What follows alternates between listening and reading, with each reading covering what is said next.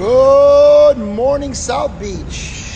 So, Danny, how do you feel about Coach Dino training with him? What do you like about him? What are things that, you know, tell us a little bit about the training with him here at the gym.